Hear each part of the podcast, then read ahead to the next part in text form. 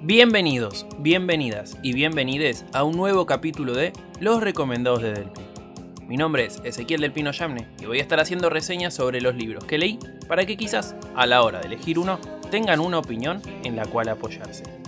Empecemos entonces con esta edición en la que vamos a hablar sobre 1984.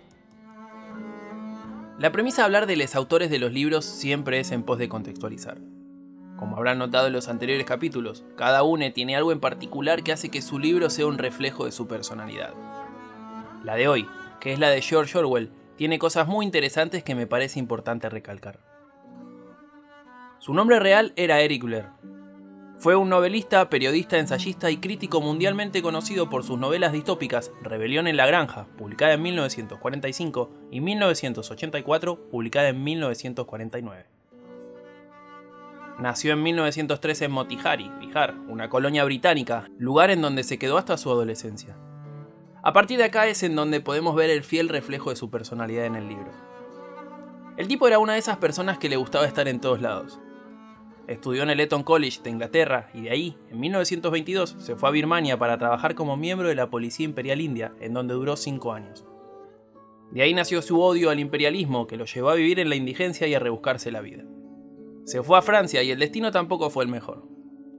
Su camino como escritor se vio truncado por la incesante búsqueda de poder mantenerse, lo que lo llevó a volver a la casa de sus padres. Recién en 1933 empieza a escribir bajo el seudónimo por el cual lo conocemos hoy.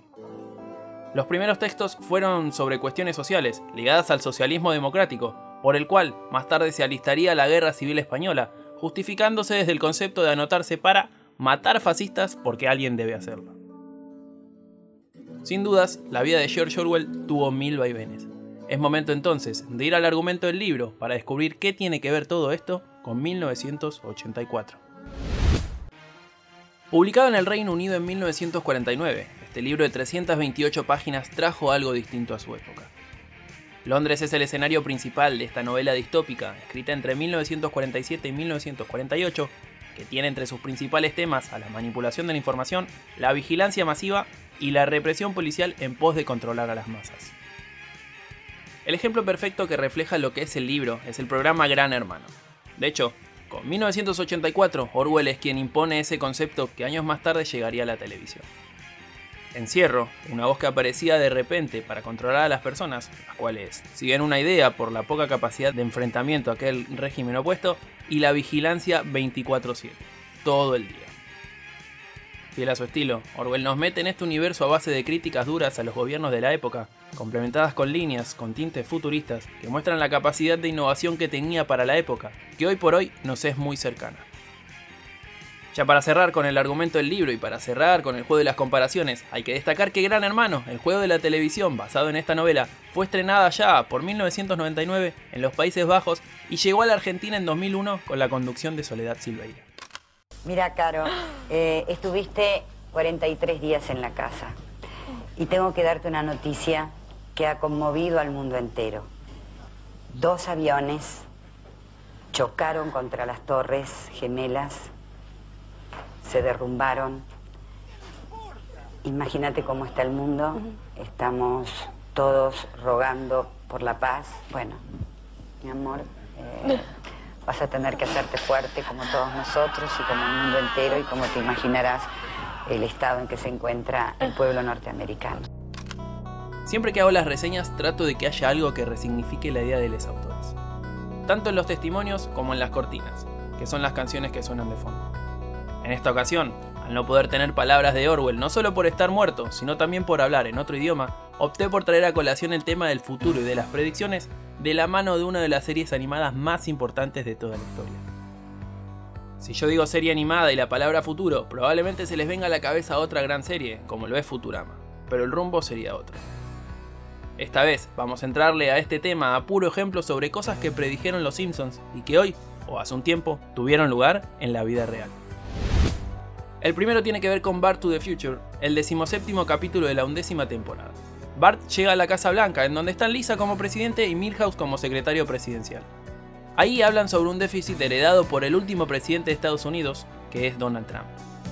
¿Qué es lo futurista? Que este capítulo fue estrenado en el año 2000 saben, heredamos un déficit en el presupuesto del presidente Trump. ¿Qué tan grave es, secretario Van Hatten? Estamos en quiebra. ¿La nación está en quiebra? ¿Cómo posible? Le recuerdo que la anterior administración decidió invertir en nuestros niños. Gran equivocación. El programa de desayunos creó una generación de delincuentes con una enorme fuerza. Y el baloncesto a la medianoche les enseñó a funcionar sin dormir. ¿Qué pasará con mi promesa de construir una gran biblioteca ambulante? ¿Ni siquiera hay dinero para eso? No, y estamos endeudados con todos los países del mundo. La segunda tiene que ver con un episodio transmitido en 1993. Gunther y Ernesto son una referencia a los domadores de felinos Siegfried y Roy, trabajadores del circo que ponían a tigres y leones como protagonistas del espectáculo. Lo curioso es que 10 años más tarde, Siegfried iba a ser atacado también, en medio de un show, por una tigresa blanca que lo dejó en silla de ruedas de por vida. Hoy, la pintoresca magia de Hunter y Ernesto.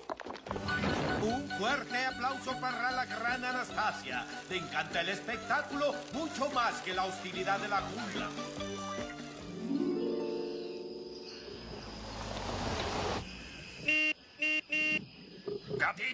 Despierta.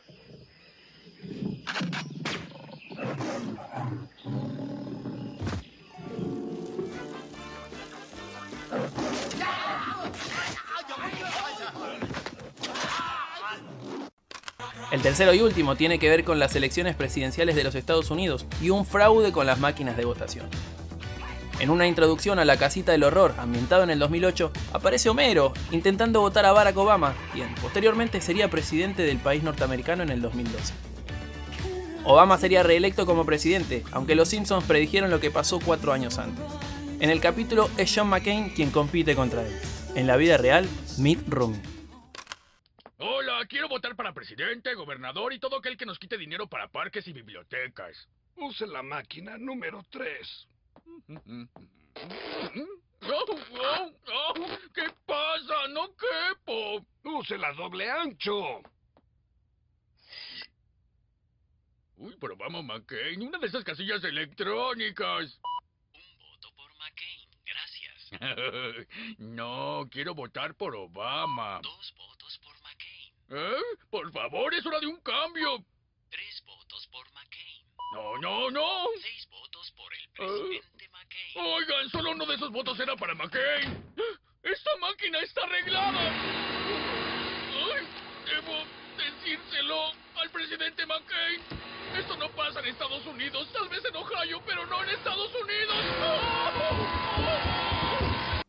Y bien, amigos, amigas y amigues, es momento de cerrar esta nueva entrega de los recomendados de Delpi, dando mis redes sociales para que me sigan, me cuenten qué les pareció la reseña, si finalmente leyeron el libro, qué les pareció el libro y sobre cuál les gustaría que hable en futuras ediciones.